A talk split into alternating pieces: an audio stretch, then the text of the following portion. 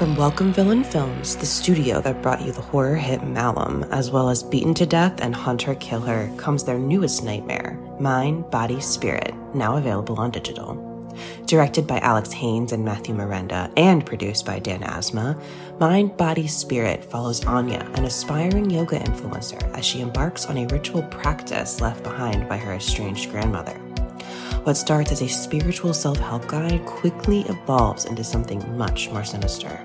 As Anya becomes increasingly obsessed with the mysterious power of the practice, she unwittingly unleashes an otherworldly entity that begins to take control of her life and her videos. Now, Anya must race to unlock the truth before her descent into madness threatens to consume her mind, body, and spirit. During its festival tour with stops at Chattanooga Film Festival and the Unnamed Footage Festival, Mind, Body, Spirit garnered praise from critics who call it a found footage version of Hereditary and a knockout found footage horror movie for the live stream era. Experience the first ever yoga themed found footage horror film and don't miss the film viewers have called extremely frightening and upsetting. Available now on digital anywhere you rent or buy movies online, including Prime Video and Apple Plus. ACAST powers the world's best podcasts. Here's a show that we recommend. What is the briefing room? It's a behind the scenes look at how the criminal justice system works and the lives of the people within that system. If you love true crime, well, these are the real people who do the job every day of making sure justice is served. Hi, I'm Detective Dave. I'm Detective Dan. Together, we have decades of experience in local law enforcement, a profession that we think is often misunderstood. So, we're going to explore how to do it right, and we won't shy away from when it's done wrong. These are stories you'll hear nowhere else unique, frank, and unvarnished. From the team that brought you Small Town Dicks, this is The Briefing Room. Episode 1 drops on August 30th. We'll meet you in the briefing room. ACAST helps creators launch, grow, and monetize their podcasts everywhere. ACAST.com.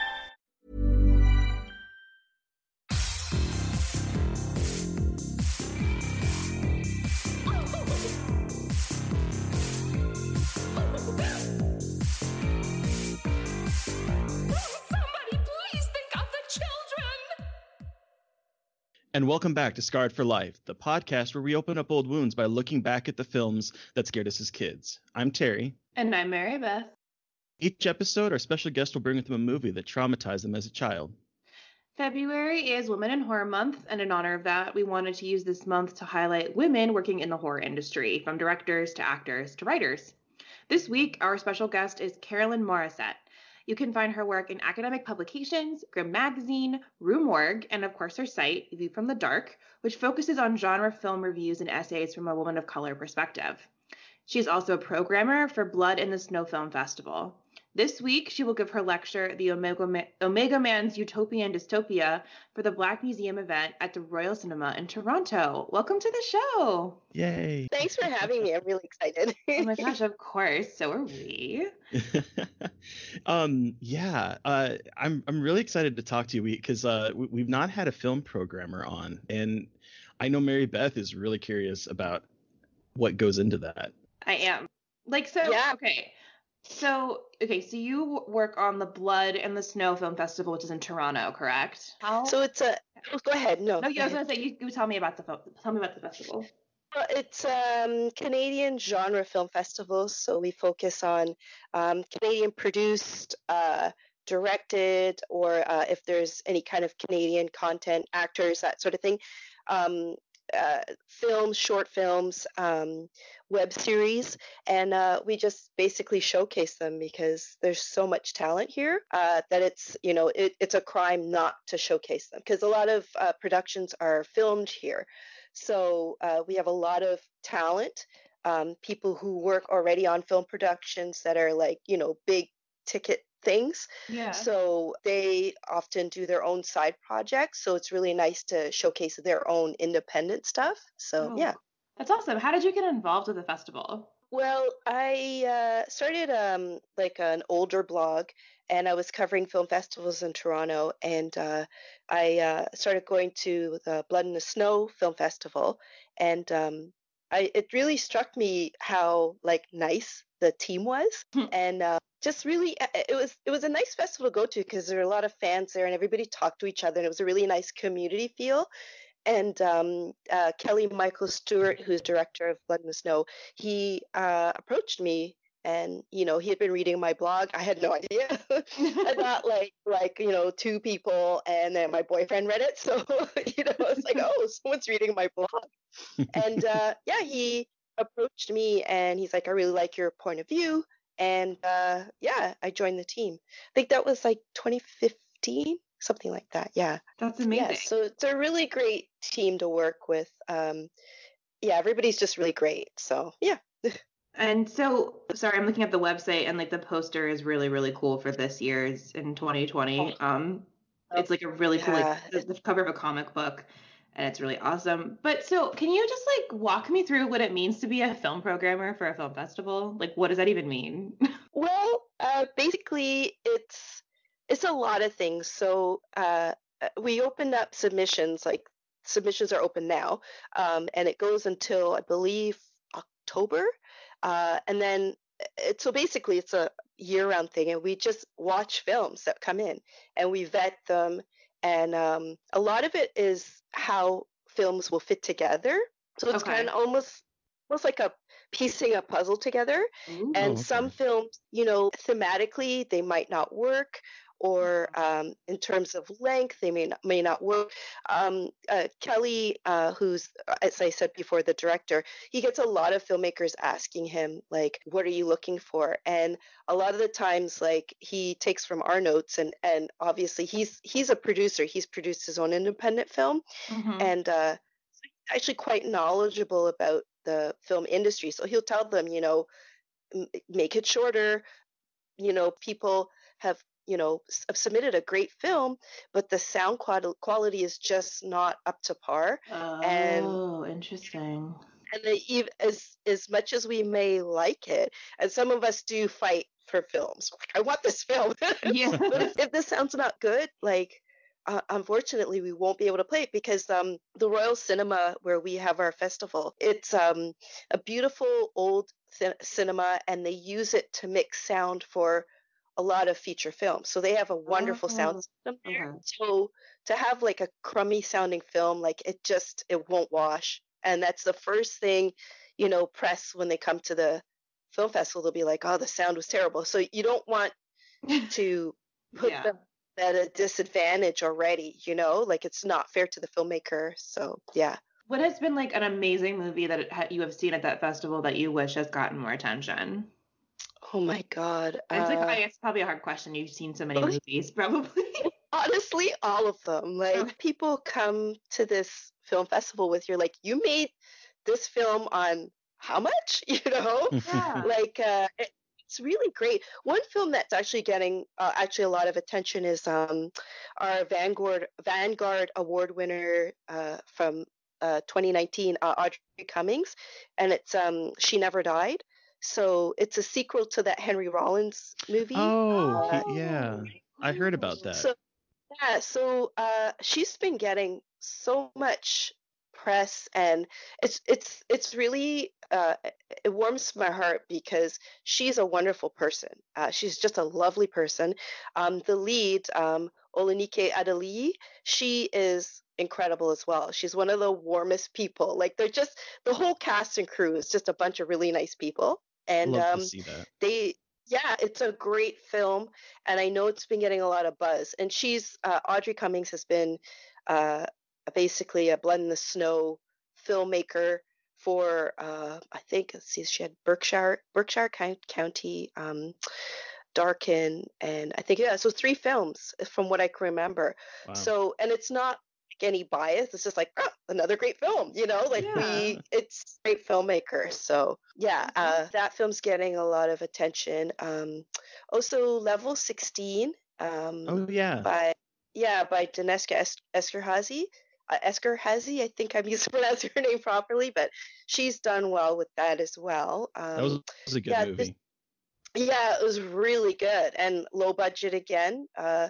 so they they really do make use of their resources and uh, put out great content. So yeah, but all the films, I really wish that they could get uh, a lot more buzz. But at least um, we have a, a, an industry, uh, I guess, uh, market. It's called Deadly Exposure. So a lot of the filmmakers will come to it.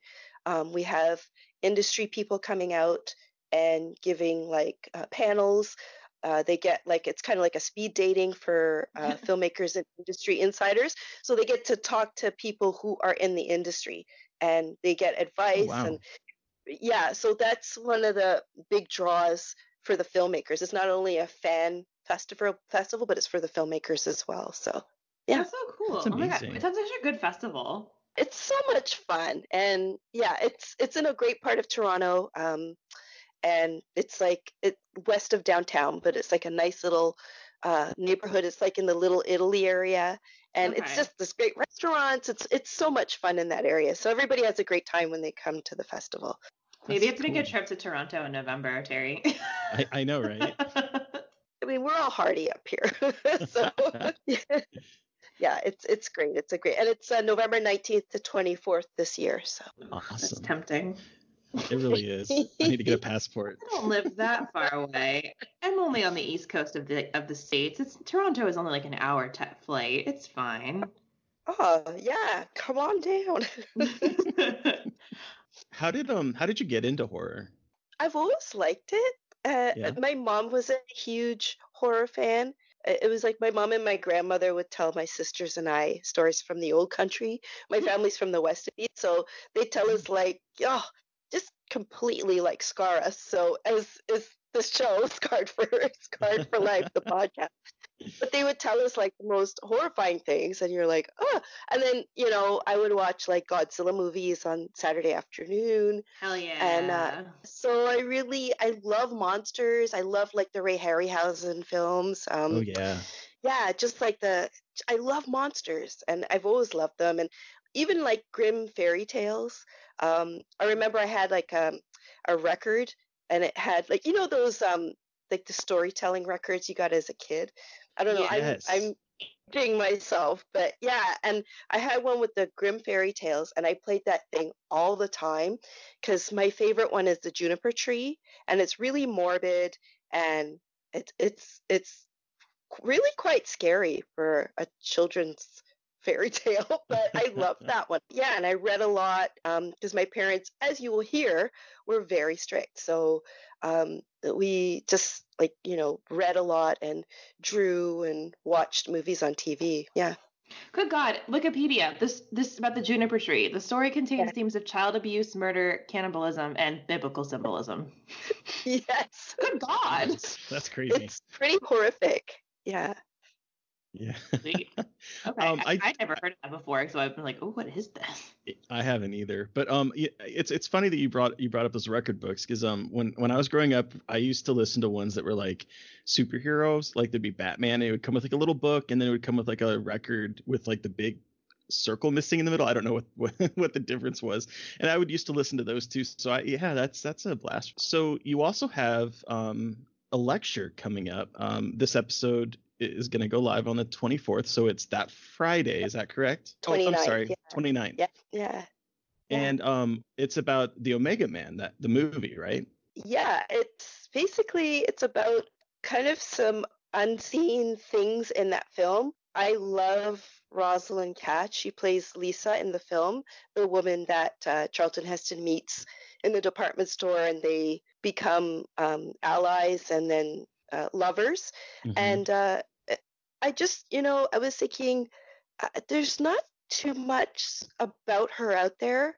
And I wanted to kind of showcase that and talk about the themes in the film, like um, authority, the background of the film as well. It's basically a, a- kitchen sink script.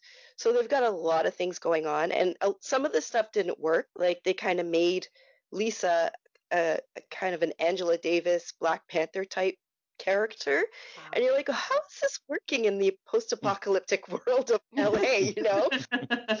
And it's just it's it's kind of bizarre but it's almost it's got this really neat um kind of optimism towards the end. There's also like this Jesus figure that uh, Charlton Heston plays as Robert Neville, and you know he's like the savior with his blood. And there's a line in the film where you're like, did they just say that? um, when he meets um the younger, there's a younger man. His name is Duke. Um, he's played by Paul Koslo. They're talking about. He's talking to Charlton Heston, and he says, "Yeah, you know." Uh, you know uh, we have to figure out you know a cure and like they're talking about the the plague. And charlton heston's like yeah well you know i've got i'm immune to it so i want to use my blood. And i believe um duke says christ it's it's in the blood. And i'm like did you just say that? Because that's handed you know? Yeah. So there's a lot of handedness um there's some great themes, some great after futuristic stuff that I want to point out as well. So yeah, hopefully it'll be a good time. It sounds awesome. I've actually never heard of this movie, so it sounds really oh. interesting. It's based on uh the Richard Matheson book I Am Legend. That's right, isn't it? Oh yeah, that's right. I remember reading that. It's like I Am Legend. Are you gonna bring? Are you gonna talk about the movie, the I Am Legend adaptation at all in your lecture too? Just briefly, because there's yeah. there's two there's one and there's one from straight straight to video which is really terrible. But um because i know matheson wasn't really thrilled about any adaptation so because he wasn't in charge of the script. Right. and uh, yeah there's also um last man on earth with vincent price so oh that's right. there's people have tried and it just didn't wasn't up to par for him so yeah. But hope, hopefully we get a bunch of people coming out because i think it'll be a lot of fun. And the movie's just fun you know? Aside yeah. from all the deep themes the you know you get like academic about it it's just kind of fun and charlton heston was, was kind of loopy in it so yeah. Isn't it funny how like I feel like a lot of the time for me, I'm always like, I have I have a hard time remembering that movies can just be fun sometimes, and not like straight straight academic, and like I don't have to constantly like analyze them all the time. Um, yeah, same boat. And uh, so this this event's going through the it's the Black Museum, correct? That's um Andrea Subissati. She she runs that. Is that correct? Yes. Yeah, so it's run now by uh, Paul Corupe and uh, Gina Freitag. So yeah, they're they are curating the Black Museum. So this is the first uh, lecture for 2020. So I'm kind of I'm honored and I'm really excited to do it for them. So yeah, that's so cool it sounds awesome. I really wish I, I, really wish places did more of this kind of stuff. Um, because like I would love to be able to go to like these kinds of lectures all the time. I think people really want to come out to these things because you know going to a movie is fine, but if you have like some extra content, it just makes it a little bit more interesting and you get become more engaged with the film. So yeah. Yeah, gives you stuff to mull over too. Yeah. That's cool. So do we want to move into what we've been watching? Yeah. Terry, what have you been watching recently? Okay, um, I'm going to talk about two things. Uh, as as we discussed last episode, I have been uh, going through um, all of my reviews from attending Panic Fest, um, and this week I just I have one that I want to talk about because I also want to talk about a new TV show that's coming up. Okay. Um, so the first one is is Scare Package. Have either of you seen this one? Mm-mm, I've never even heard of it. Oh. So it's um it's an anthology horror comedy. It's the the tagline is like seven filmmakers, seven tales of terror, zero working cell phones. and it's it's like um it basically it, the originally it was originally called Tropes and then they changed it because they thought that probably wasn't going to be very marketable. But it's a movie where um like just just to kind of give you a, a, an idea of what the comedy is. There's the first segment is called Cold Open and it's a cold open about um, this like this uh, there's this like sign that's pointing to um, there's like a fork in the road and the sign's pointing left and it says um, insane asylum 10 miles. And this guy comes over and basically starts flipping the sign around. You find out that he is this guy his name is mike mike myers and he, no relation but he um he is basically the dude that comes in a horror movie and sets things up. He has no point in the plot, but he's like, and he's upset with this. He's upset that he is the guy that basically has no motivation. He goes in there, he changes the sign, he hides the cursed object, he leads people down the wrong path. He does all that, and he really wants to be a protagonist. And so the first segment's about him trying to break out of the role that he serves in film. And then it kind of goes from there. Um, it's like the wraparound feature takes place in this um, Rad Chad's Emporium. It's like a video store, and Chad is like he's hiring someone, and you kind of watch these these tapes. But it goes each one is completely different. There's one that he calls um, a feminist body horror.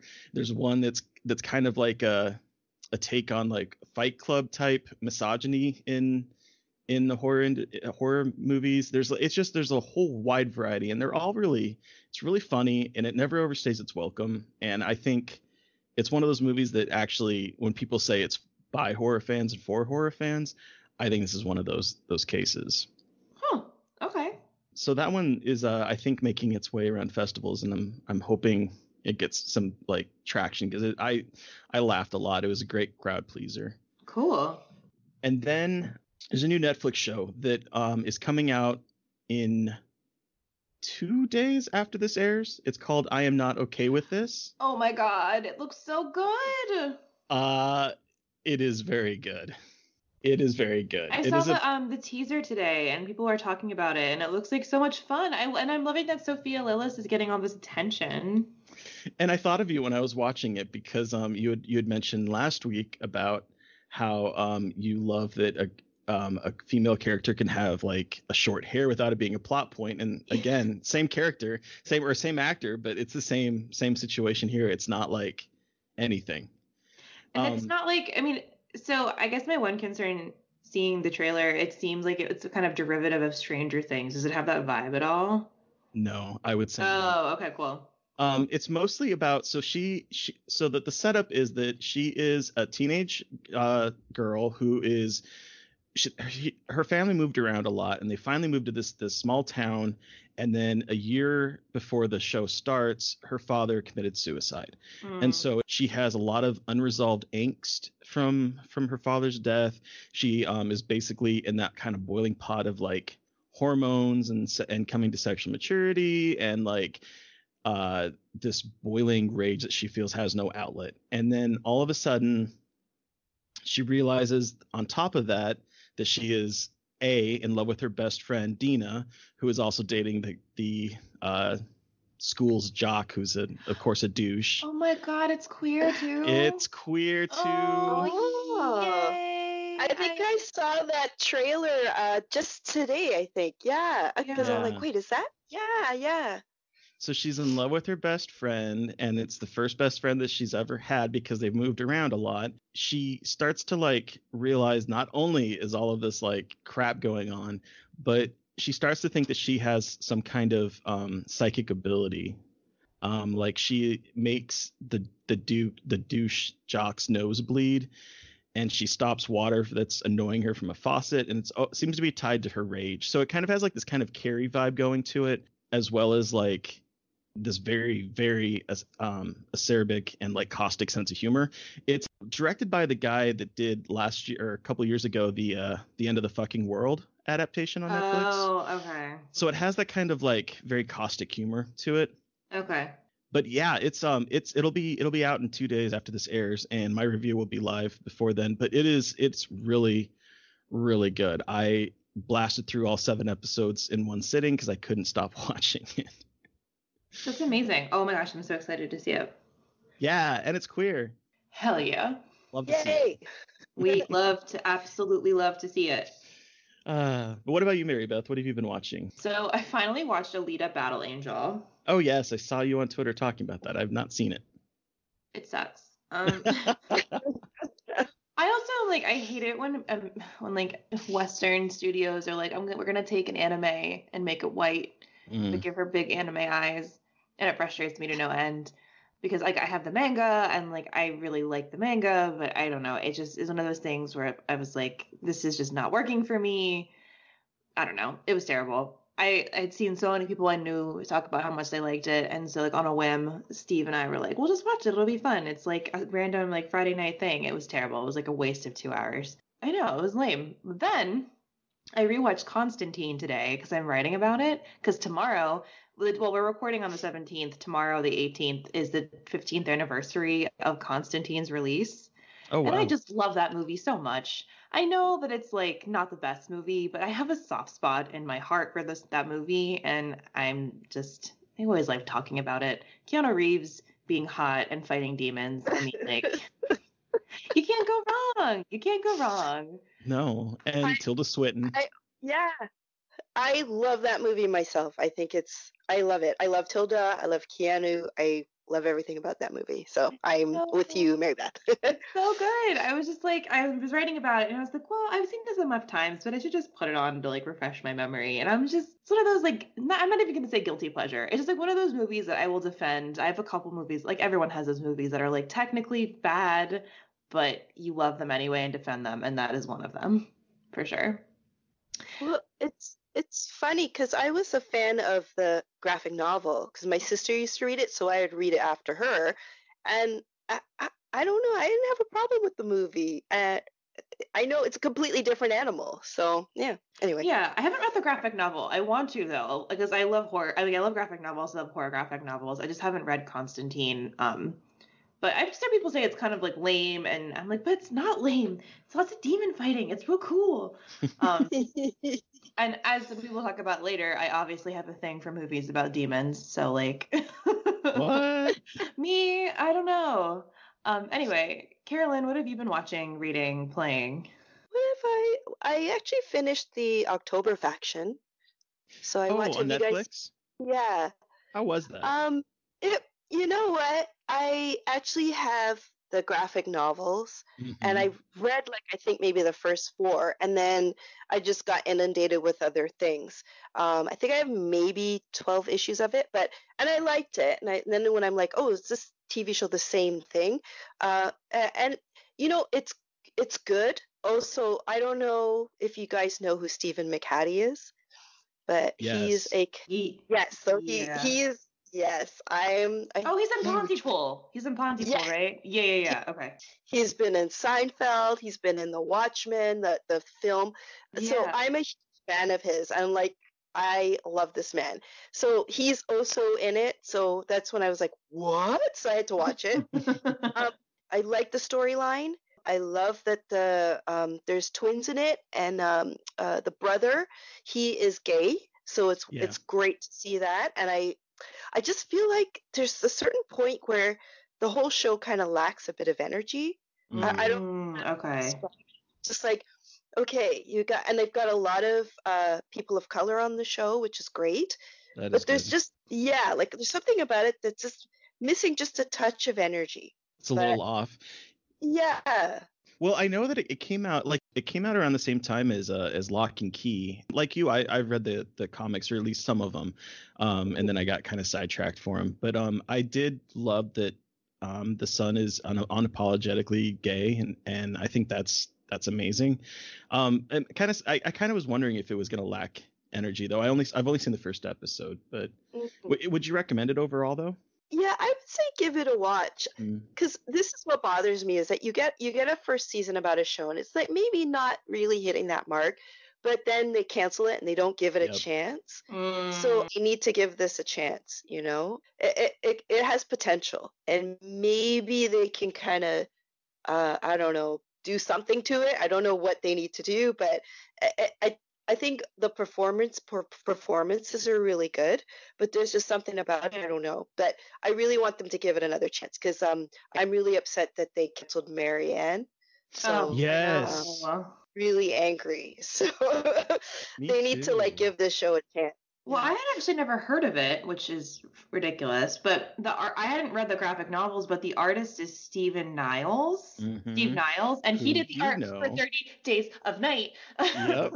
Which everyone knows is my favorite thing of all time. And I will consume any content that Steve Niles touches because I love his art style and it's so creepy. So I'm gonna have to buy this on the internet tonight. That's actually how I I've, I discovered it was because of uh, Thirty Days of Night.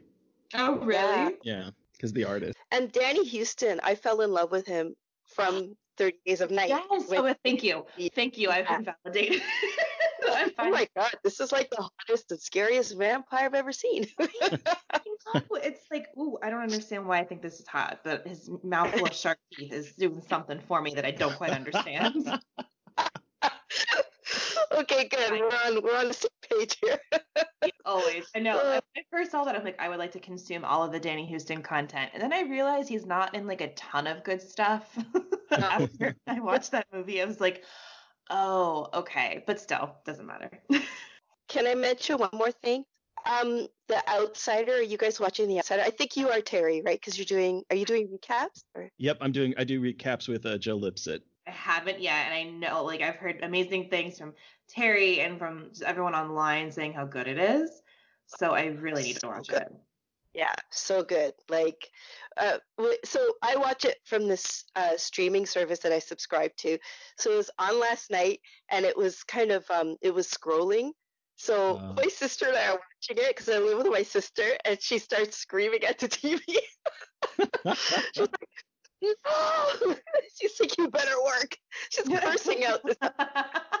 My sister yells at the TV. Okay, so well, how many Uh, episodes are left of this of the of the season? Last night was episode seven, so there's three left. Okay. Yeah, I'm. I'm really. I'm really enjoying it. Um, have you read the book, uh, Carolyn? Yeah, I read it. Yeah, I think Um, it's one of his best books. I, I'm gonna say, yeah. Yeah.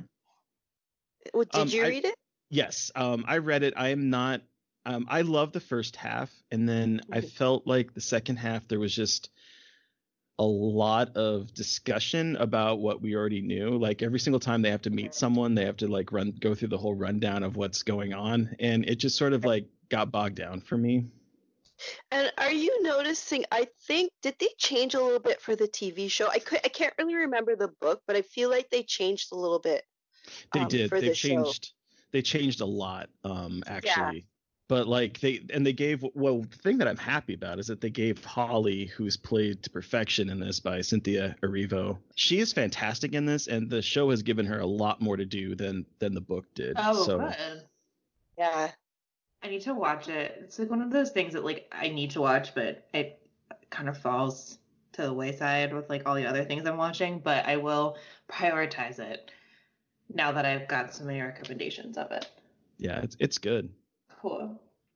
Okay, so we've talked about what we're watching now, but do we want to start talking about the movie that Carolyn has brought? Oh yes. Yes. Carolyn, what movie are we discussing today? we are discussing The Exorcist. Somewhere between science and superstition, there is another world. The world of darkness.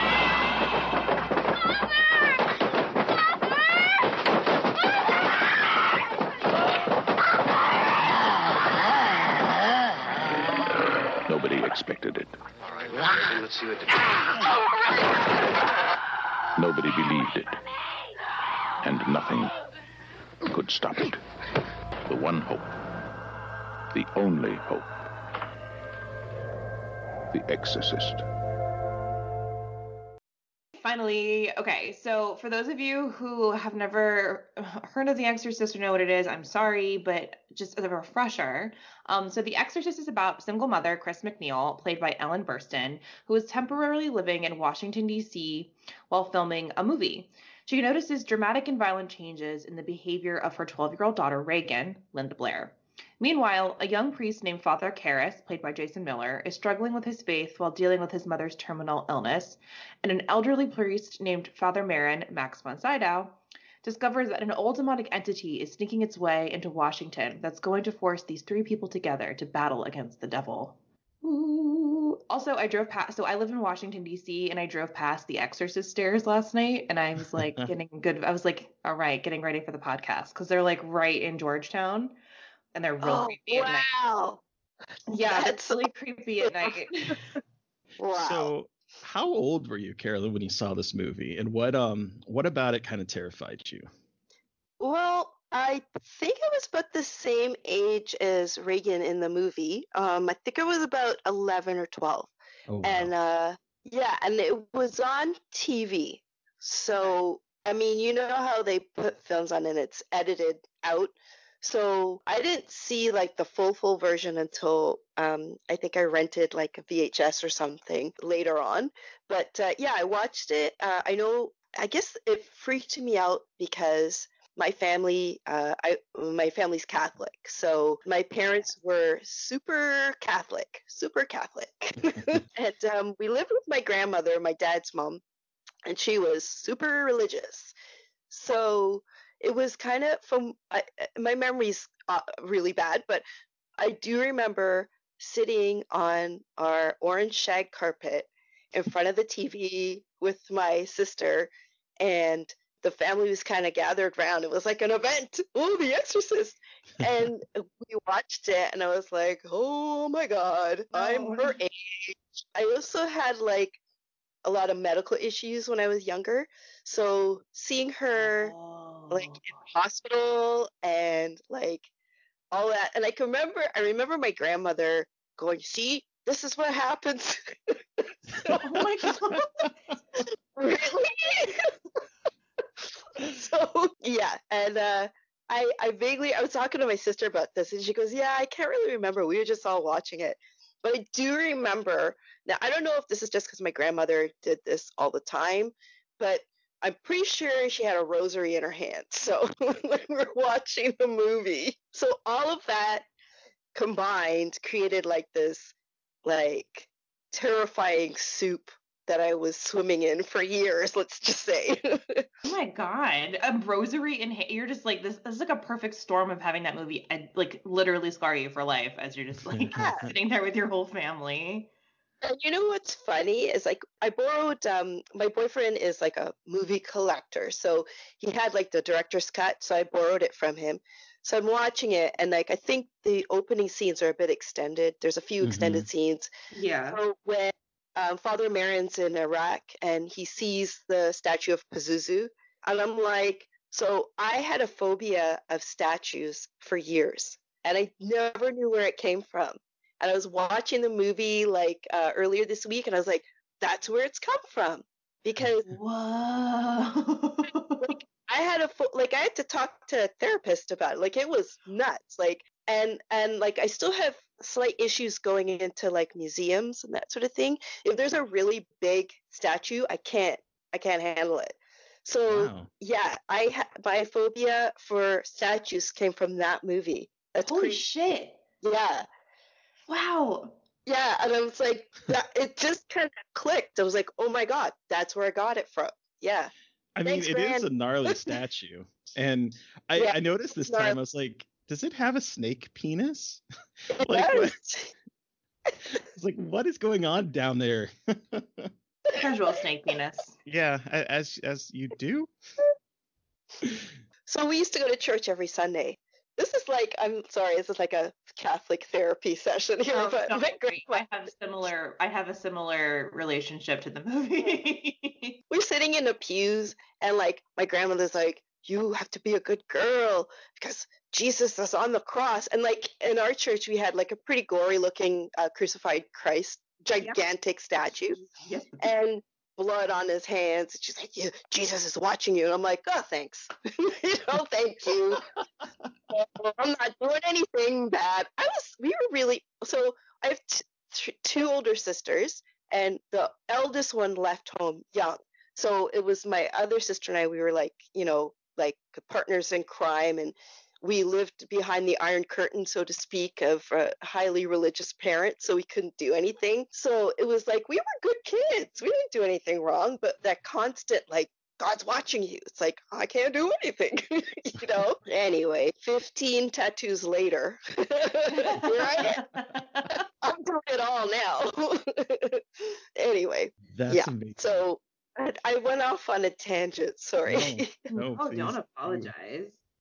Yeah, I had like so I was raised sort of Catholic, not as strict. Now I was not raised as like strictly Catholic as I think you were, but I was raised Catholic, like with my dad's side of the family, like being very Irish and very Catholic, and like constantly like praying rosary, and there was lots of like crucifixes around the house and like stuff that freaked me out because I feel like I've always had like a weird phobia of Catholicism because of that. I don't know, it's weird. So I didn't see The Exorcist until I was probably like in high school. But if I was, and I, I guess I was like assuming that because I was older, it wasn't going to freak me out. But like that movie filled me with dread in a way that I was not expecting. And my um, my dad, who I don't really talk to anymore, like got me really into the movie, and he's super scared of demons. Like I can't say the name Pazuzu in front of my dad because he's like, you're going to invoke the demon. Like my dad legitimately believes that they are real, which is like that's a whole other thing to unpack for him, but we won't do that right now. Um but like he instilled in me this like really weird fear of the demonic. And so whenever I watch The Exorcist, it like gives me like a cold pit in my stomach that like somehow it's going to transfer over to me. And so this movie is like very scary to me. It, cont- it continues to be scary, even though I know that like that fear is very irrational. It just like kind of hits you and your sub like on a subconscious level, especially with the subject matter of that film. yeah, I don't know, weird shit. It's weird. Ca- Catholic families are weird. They really are. They they really, especially if you're a girl. it's like thanks.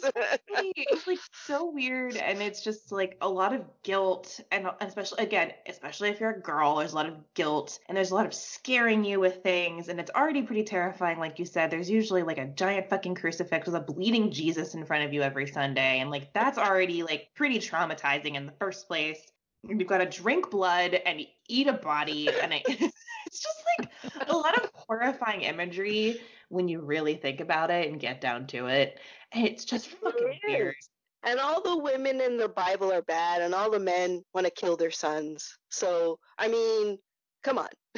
Yeah. fucking weird. Catholicism is so bizarre. It is just so bizarre. But I also grew up thinking that Catholicism was the only thing that existed. Like I knew like an, well, okay, sorry. Catholicism that was the only thing that like was the only kind of Christianity. Like I was like they're like, "Oh yeah, I'm like Episcopalian." I'm like, "What? What does that mean?" I didn't know that was the thing. So, fun. I and I I ended but I only like I got my first communion and then never got confirmed. My mom was like, "Nah, you don't have to do this anymore." So, Oh, I Yeah, my- to do the whole thing. Well, because my parents got Uh, divorced, and my mom was like definitely not as invested in it as like the Irish side of my family, and she was like, "This Right. is this is stupid." so, I got out of it early, thankfully. Yeah, yeesh. You were in Catholic school? No, I didn't. Oh. I had to go to public school and then Sunday school taught by disgruntled university students. So I don't even know. I don't know what I learned. And like, and. I used to like do all kinds of stuff to try to get out of going to Sunday school. And like, so then I cried wolf one too many times. And then my mom made me go sick and I threw up. Oh my god, you you, you pulled a Regan. I did. And everyone's like, ew. So then I was now, then after that, I was like, that's the girl that threw up at Sunday school. oh my god. It Oh, was- that's horrible. you know what also freaked me out too? So our our parish priest, he was this older guy and sometimes he would fall asleep like during um I guess I don't know what you call them, the deacons, they would read like the the Psalms or whatever. You see him up there and you're like, that dude's sleeping. But he had a what are those French dogs? A Bouvier, those big uh, Oh, the black Bouvier- dogs. The Bouvier de Yeah. Flanders, I think is what they're called. Normally they're really good natured dogs. He had a hellhound. Like this dog, the only person that could walk it was his housekeeper. And like if you if you walked past it, it was like rah rah, like just uh, it was like in attack mode all the time. So I was kind of after watching all those like horror movies and based in Christianity and you know seeing like jackals like in The Omen, I'm like, is he the devil? You know? so that was how my childhood mind worked. So there you go. Yeah. So Crazy. what what scene from The Exorcist sticks out to you the most? Like what was one that really freaked you out as a kid? Um, trying to think as a kid. I think it was the the like the exorcism at the end. I think that really freaked me out. You know, and seeing Yeah. her transform like that. Um, now it doesn't quite. I mean, as an adult, I'm like, eh. I thought like the beginning of the film was a lot more like it was very masterful in the suspense, building Yeah. that sus- and introducing each character. But the exorcism itself, I was like, eh. It, you know, it. I mean, it, Yeah. it eh, didn't really doesn't translate to now for me. Yeah, so I, I, people who listen to the podcast know that, that I do not really care for this movie, and I don't really know. I don't. I don't remember. I have no memory of watching this. I know that I I saw it when I was a kid, but I have no recollection of it. And I the only time I really remember seeing this movie was probably in I think 2000 when the uh the version you've never seen or whatever came to theaters and the movies just never really worked for me. Kind of piggybacking off what you said, Carolyn, I think rewatching it uh, this week, the thing that I really enjoyed was the first half because like it kind of taps into that that fear of like a, a, mom trying to figure out what's wrong with her daughter and i felt that that was very well very well done and that was actually for me the the most intense part. When the actual exorcism came it just it kind of turns into a movie monster and it kind of lost the uh the thrill i guess for me and i think that might be what what's always bothered me about it Hmm. but i i don't know. I don't know. I, I think yeah, I I would I would have to agree as a little kid seeing like, you know, her head spinning and the Mhm. pea scarf and everything. That's scary. But then I guess maybe as our I, I, I our needs in terms of watching a film change and I, I I actually agree with you and I was actually when I made my notes I'm like, oh, you know, like she doesn't know what's wrong with her daughter. And that's freaking her out. Like, you know, this is like her her daughter is her life. And yeah. she's acting out in such a strange way and doctors don't know what's wrong with her and blah blah blah. And and uh, you know she's hearing them say all these using these terms and she's like what's wrong with my daughter? So yeah i think that for me as an adult is the more terrifying part yeah. For me I, I i'm i'm kind of the well i'm i'm the opposite. I never i never grew up with religion. Um i've mentioned on the show before where i can probably count if we're not considering a wedding or a funeral on like maybe two or three fingers the amount of times i've been in a church um it was it was just not something that um i grew up with. So like i don't it, the whole religious thing never really um, did anything for me. But when when I would put out a call on on Twitter asking if people had any stories about it, I did get one from a friend of the show, Stephen Kess, who his Twitter's at a faceless name. He said the scary part is having a sick child that that not only cannot be cured, it cannot be diagnosed. Fear for your child is real. I know because I was that child. So like I think that that is what really this time um drew me more into the narrative yeah i, I yeah i think that because i was a fairly um sickly child i was also um i guess what you would call a i am a highly sensitive person so Mhm. and i think i suffered from anxiety as a child but because and mary beth i'm sure you you know this if there's something wrong you just pray so I was told to pray a lot, and uh, and I I had like a few traumatic things happen to me. I lost my hair. I have alopecia, so uh, it eventually grew back. But when you lose your hair as a 12 year old, 13 year old, that's oh it's like traumatizing very traumatizing. Children Yeah. are mean, yes, they sure fucking are. really mean. So then uh, instead of my mom. Like, I mean, they did the best they could. My parents, you know, they they both passed away, but they were lovely people and and my dad was always the life of the party and you know they're wonderful people but i mean when you're raised in a religion sometimes like outside influences they don't want that because they figure this is all you need so i wasn't taken to like a therapist or anything so luckily i had um a cousin who was a nurse and she came to stay for a summer with us and she was wonderful because i think she understood that I was going through some, you know, issues. And so she would talk to me and that was that really helped. But yeah, like and and looking at my parents on their side, they're like, "Well, what's wrong with they can't figure out why she's lost all her hair. Does that mean she's got a bigger issue?" Like that's worrying for them too. So Mhm. yeah, like y- you can you can relate the first half of the film to your own experiences for sure. we it's there it's it's funny how this movie kind of gets held up with like being like the scariest um movie ever made right? And there was a couple stories. We got we got one from nina nesseth um i don't know how to pronounce her twitter twitter handle cest biology uh, but I, so I apologize nina. But she sent me a, a private message and it kind of made me laugh. She says that um her mom forbade her from watching this and her dad watched it with her and it turned into this big thing where strange stuff started happening that matched beats of the movie For example, a rat infestation making noises in the walls where there were no rats to be found, faucets op- opening on their own, and she was terrified she was going to be possessed. She also lived at a 666 address, oh. and her mom believed there was a poltergeist following her. And one time, when she was at a used bookstore, she walked into a shelf and a book fell off and hit her, and it was a French copy of The Exorcist. Oh my god. Oh. so there's there's like a, a lot uh, there's no shortage of stories on on on twitter about this movie traumatizing them wow, that's that's pretty insane, actually. wow.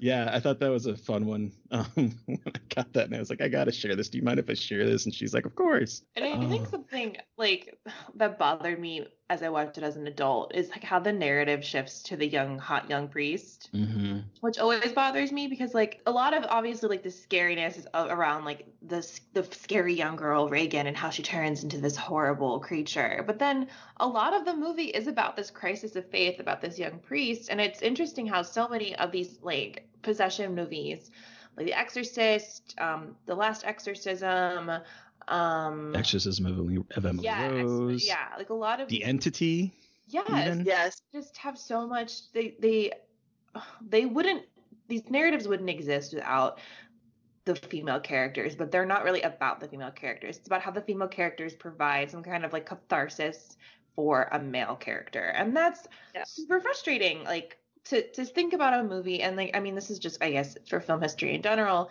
really understanding like what these movies were actually saying and you watch them and you're like, "Wait, we we we hype this up as such a good movie, but like the messaging is kind of damaging." To me, I mean, maybe that's like thinking too much into it, and I don't want to like take away from the importance of The Exorcist, but like it is important to notice that like the message behind that movie is a little bit like toxic, um, which is a lot of, I mean, a lot of older horror movies, I guess you could say that about. But there are like a lot of parts of that movie that you're just like, cool. So I guess the female body is just unruly and monstrous and is just like turned into a medical experiment and is just abused for ma- for men to use as either an experiment or as a catharsis for their own faith. And it's just frustrating. I absolutely agree. It's funny because I made some notes on that. I found this article um, on womenandhollywood.com and it's called Examining the Women Anxiety Problem in The Exorcist. So uh, to check that out, it's really good because I, when I was like watching it, I'm like, you know, I feel like women are, um, like with women and religion, we're already, uh, we're like walking targets and we're we're already guilty before things happen Yeah. you know like like and and this is a, like a perfect example like even witch trials you know like the the the female as you're saying the female body is already a target so it's really interesting that you say that um because i was thinking exactly the same thing yeah Yeah, one of my um, colleagues at another site I write for wrote an article about them, like the how the female body in Exorcist and Rosemary's Baby is like is is medicalized, if that's a, the right word. Like it just the female body is like a site of experimentation, and that's even um, a case in a movie we talked about, like the entity that you just mentioned, Terry. Like female anxiety just becomes like a a toy for male doctors to play with yeah and it's really frustrating and it's just i don't and especially as like a woman with a lot of anxiety all the time it's just kind of like it is both heartening to see that we have changed our we are slightly changing in terms of how we are viewing women's mental illness but also so frustrating that for the longest time like women's anxiety was just kind of like shrugged off and seen as hysteria and it Yep. just pisses me off to no end. Because boy oh boy if i was not born now i would be absolutely screwed. The same.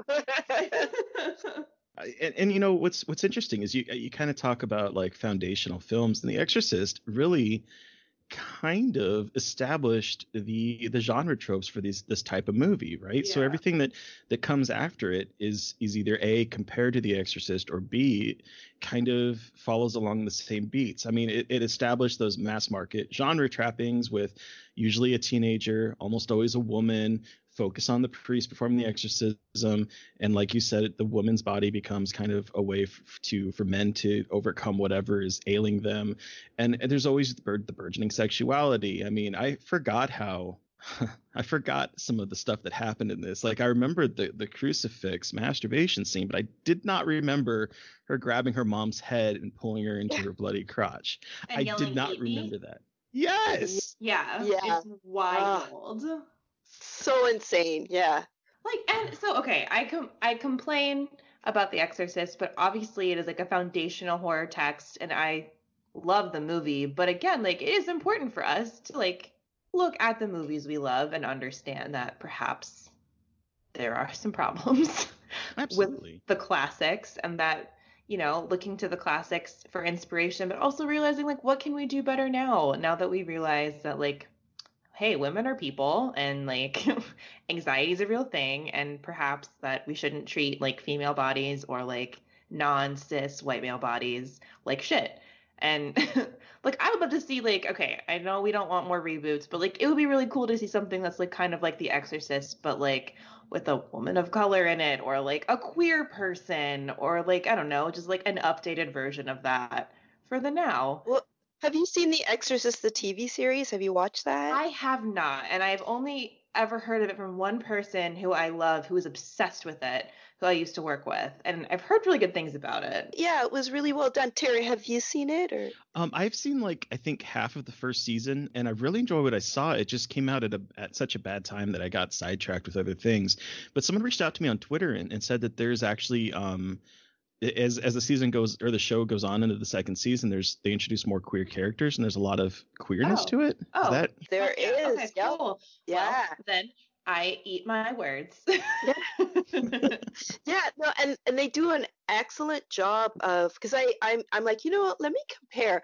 So I was watching like the first few uh, episodes of the first season, and they really translate some scenes f- even from the original film so well, and it's so clever. And I, I just it kind of blew my mind, and um, they canceled it. The second season was okay. Um, they had a lot of people of color in the second season. Um, John Cho, Hmm. Okay. yeah, uh, he was really good, and uh, but they canceled it as they did. Um, I'm just gonna put it out there: The Omen. They should not have canceled that show. Anyway, that's just an aside. But, um, Like it was such a well done show. Like the first season was really well done, and they uh, incorporate some conspiracy, um, some s- conspiracy theories happening there. People who are good aren't as good as you think so I think they've they modernized it well. They still do use female characters as kind of the the vessel for like a demon, but it is actually really uh, well. It's really up. It's updated really well. So you know, it's. I would recommend having a look at it. cool. Okay. I remember will liking what I saw Yeah. for sure. So what one other I, I I'd, I'd be remiss if I didn't share this. One other um, Twitter user response that we got was from Kim Faul Faul, um, F A U L.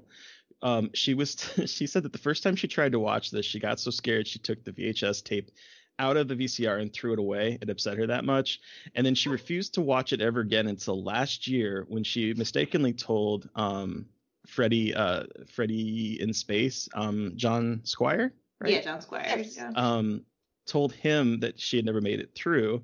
And of course, he made her watch it last year, and and um, she said that she really liked it this time, but she w- she found it still extremely upsetting, and that she hid under the fleece blanket during the cross scene.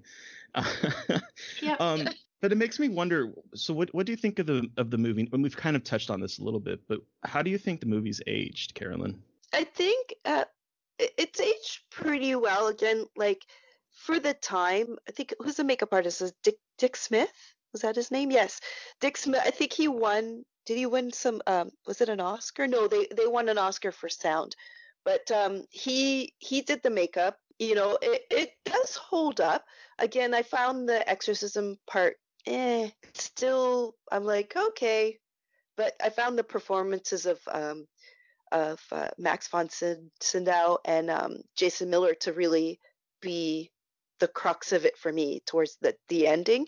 yeah. But um, yeah, I I still find the first half of the film is really so well done, and I yeah. because William Friedkin did the um, French Connection, Mhm. so that's like a classic film, and it's got like it's got a lot of the similar elements like suspense and character building. So I think it really holds up that way. I also think it probably doesn't help that um Scary Movie 2 kind of took the uh the, the piss out of it. so like every time I, I watch I watch the exorcism part, I'm always thinking of of of the opening scene in Scary Movie 2 where Mother's in here with us, Harris. Would you like to leave a message? I'll be sure that she gets it. Yes, Mom, will you get out of there, please? You're no fun. I'm working. See you later, Mrs. Harris. she's like, Your mother's in here. Do you want to leave a message? Yeah, mom, get out of there. Like like every time something would happen, I would just immediately like think of the scary movie 2 uh opening. Amazing. Made me think of the piano and he's playing the piano too, and he starts singing. What is that hip hop? Hip hop Oh my song? Gosh, yes. Hey, do you guys know this one? Oh. Now this is the real shit.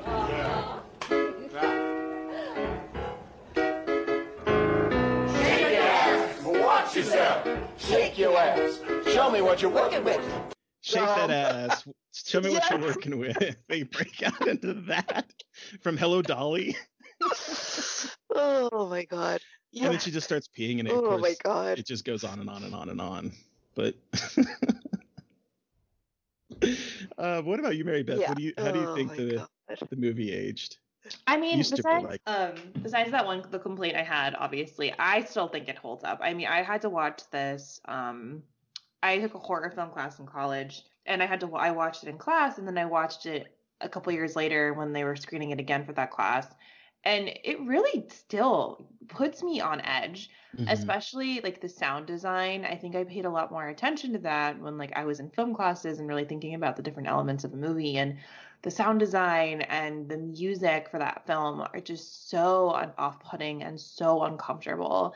And I think the use of practical effects really helps it stand out. And I think it's despite like my issues with like gender representation, it's such an effective film in terms of fear and anxiety and like like preying on that Catholic anxiety. I mean, it Yeah. really does scare the shit out of you if you were raised Catholic, but even if you weren't raised Catholic, I think it still is a very tense, terrifying film. So, I mean, I think it holds up and I think it's never going to go away as one of those like classic horror movies that everyone talks about.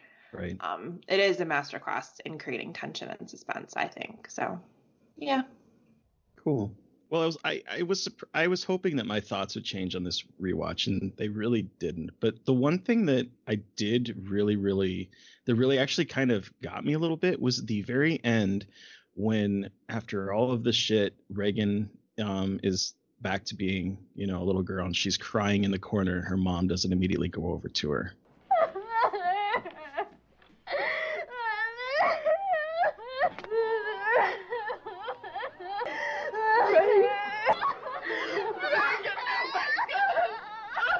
That scene really like hit me this time. I don't I don't know why, but it just like I just want go over to her, go over to her, and she's just bawling in the corner.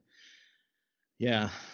I That don't. I didn't even think about that. But I mean like that both of them are just so traumatized from everything they've seen and been through. They're probably just terrified of each other and like what the other is capable of. It's so weird. Right. Um also, I remember reading um a lot about this movie when it came out like the whole like the, the set was haunted and like oh yeah. cursed and i just wanted to mention that because i i'm always like very fascinated when like sets of horror movies seem cursed or haunted and that always like lend to me as someone who is like very easily convinced that entities are real um it like lends to the fear for me and like kind of lends to the overall like air of the film i mean who knows like how much of it was real but i think like the set burned down at one point Yeah. one of the actors died um People were getting sick, apparently. Yeah, like, yeah it was yeah.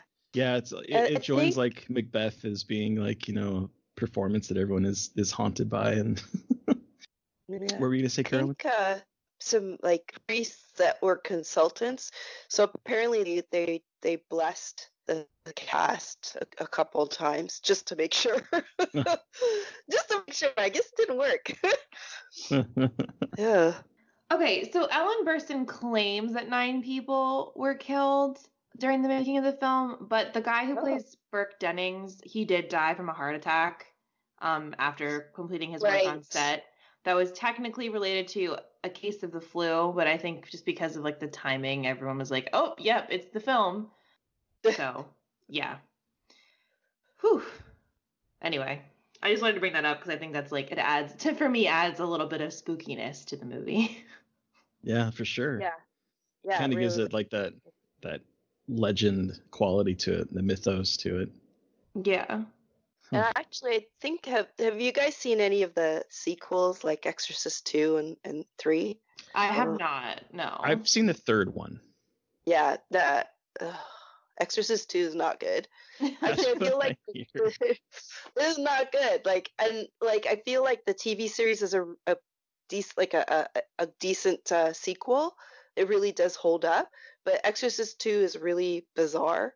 And if you ever get a chance to watch it, like I think my sister and I watched it on TV. I don't know, maybe in the '90s, and I was like, "What the hell's going on?" And the, there's there's locusts. There's like it, it's yeah, it's not good.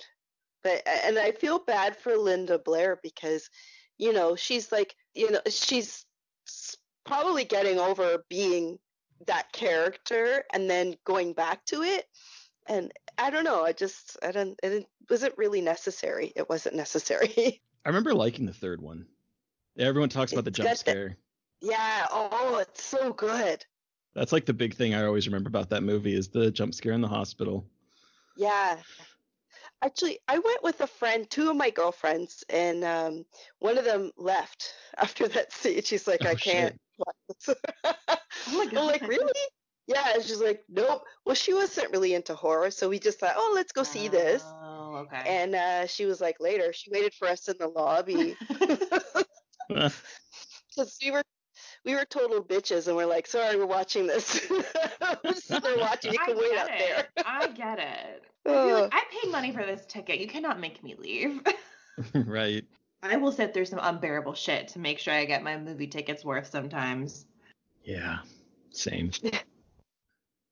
Well, thank you, Carolyn, for joining us to talk about the horrors of The Exorcist. Uh, where can our listeners find you, and what do you have coming up? So you can find me on Twitter at VFDPixie. Um, and I haven't written too much on my uh, my my website for a while, uh, View from the Dark, uh, just because I've been doing a, a few other things. Uh, one of them, which is the lecture happening on February the 29th at the Royal Cinema on the Omega Man. So yeah, you can find me there. And we'll put links to uh, to that um, in the show notes so that you guys can go see it because it it sounds like it's going to be great, and you got to go out there and support uh, local theater and stuff. If you're in Toronto, come out. And also, uh, submissions are open for Blood in the Snow, so you can just look up bloodinthesnow.ca if you uh, have any kind of Canadian connection and want to submit a film. Do it, guys. Perfect. Um, so you've heard from us, but we want to hear from you. Um, what has your experience been with The Exorcist? Send us an email or send us a DM on Twitter. You can email us at scarredforlifepodcast at gmail.com or send us a DM at scarred podcast, and we might feature you in an upcoming episode. You can re- also reach out to both me and Terry on Twitter. I am at MB McAndrews. And I'm at Gayly Dreadful. And of course, like I said, tag us at Scarred Podcast if you want to talk about the podcast on Twitter. And please don't forget to review, rate, and subscribe. Um, thank you to Steve Barnold for our artwork. Thank you to Sean Keller for our amazing music. Thanks, everyone, and stay creepy. And until next time,